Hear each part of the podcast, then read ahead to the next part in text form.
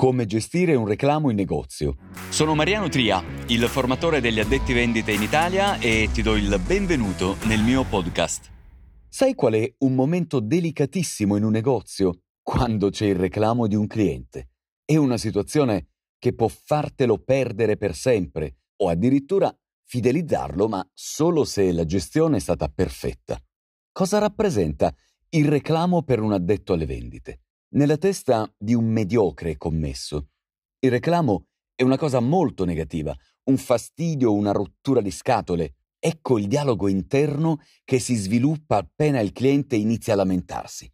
Uffa, che palle, che scocciatura. E adesso devo stare a sentire questo qui, di cui non me ne frega nulla, ancor meno del suo reclamo. Ho le mie cose a cui pensare, il mutuo, l'auto che si è rotta, la casa da sistemare appena rientro, mia figlia che ha preso tre al compito di matematica e adesso devo sorbirmi anche queste lamentele. Se non la smette subito, gli rispondo a tono.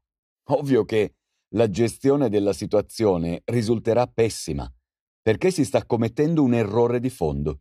Predisporsi in maniera negativa nei confronti del reclamo è di sicuro il metodo migliore per perdere clienti. Che cosa bisogna fare allora? Come comportarsi? Intanto cambiare completamente registro e predisporsi all'ascolto.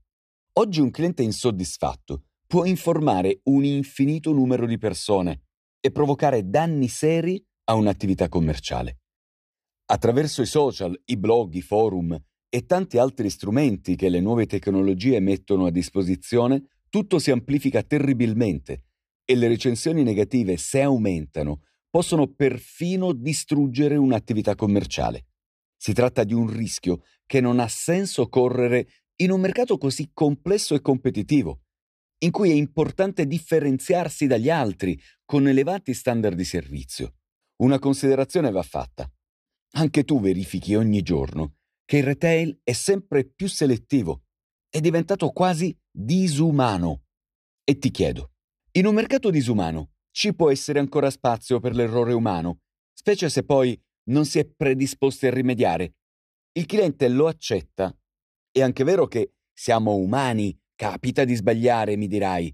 Non siamo mica dei robot. Certo, comprendo perfettamente. Ti capisco e condivido. Il punto è che, spesso, il mercato non ha comprensione e te la fa pagare. Che poi ci siano anche dei clienti assurdi, lo sappiamo entrambi, ed è pur vero che i loro soldi sono identici a quelli dei clienti gentili ed educati, ma questo è un altro discorso e ne parliamo in un'altra occasione. Sarebbe troppo facile dirti che la migliore soluzione è quella di non sbagliare mai. E se invece sbagli qualcosa con il cliente? Intanto spera che torni in negozio per fartelo notare altrimenti rischi di non vederlo mai più e che informi un sacco di persone, danneggiando la reputazione del tuo brand. Inoltre, quel reclamo ti aiuta a capire che cosa puoi fare meglio la volta successiva. E anche se fosse una richiesta fuori luogo, o tu non avessi responsabilità, e il cliente credesse di aver ragione ma a torto marcio, ricorda sempre che lui è il tuo vero datore di lavoro punta alla soluzione, al compromesso, alla soddisfazione. Ma sai perché spesso non risulta facile gestire un reclamo? Perché lo si associa al concetto di errore. E per la maggior parte delle persone l'errore è qualcosa che non piace e si vive in maniera sbagliata. Parte della responsabilità è della scuola, una su tutte. Pensa un po' ai compiti in classe. Il professore porta il compito corretto, e noti con la penna rossa tutte le sottolineature dei tuoi errori. Voto finale 4. Cosa ha fatto il professore?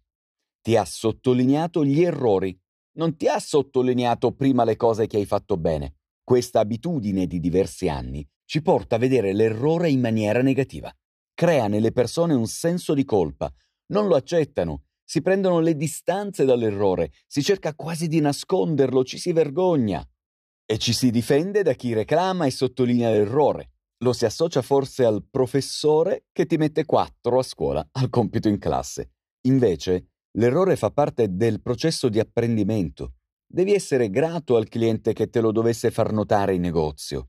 diventa il tuo collaboratore più prezioso.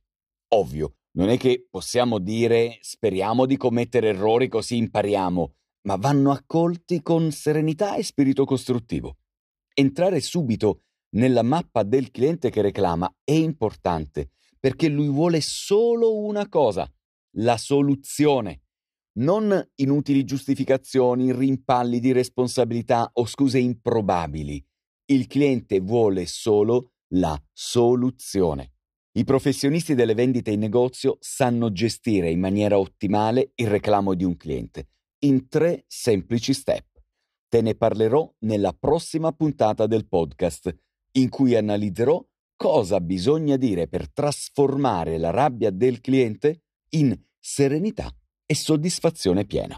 Tu intanto rifletti su quanto puoi migliorare ogni giorno se dai valore a ciò che i clienti ti possono suggerire. Per approfondire, segui i miei canali social, Facebook, LinkedIn, YouTube e Instagram, dove pubblico diversi contenuti, articoli, video e novità sul mondo delle vendite in negozio. Inoltre, per sapere come posso essere utile alla tua attività commerciale, visita il mio sito www.addettovenditemigliore.it, dove puoi anche acquistare il mio libro bestseller Addetto Vendite Migliore si può, il manuale per vendere di più evitare gravi errori in negozio e non essere un commesso qualunque.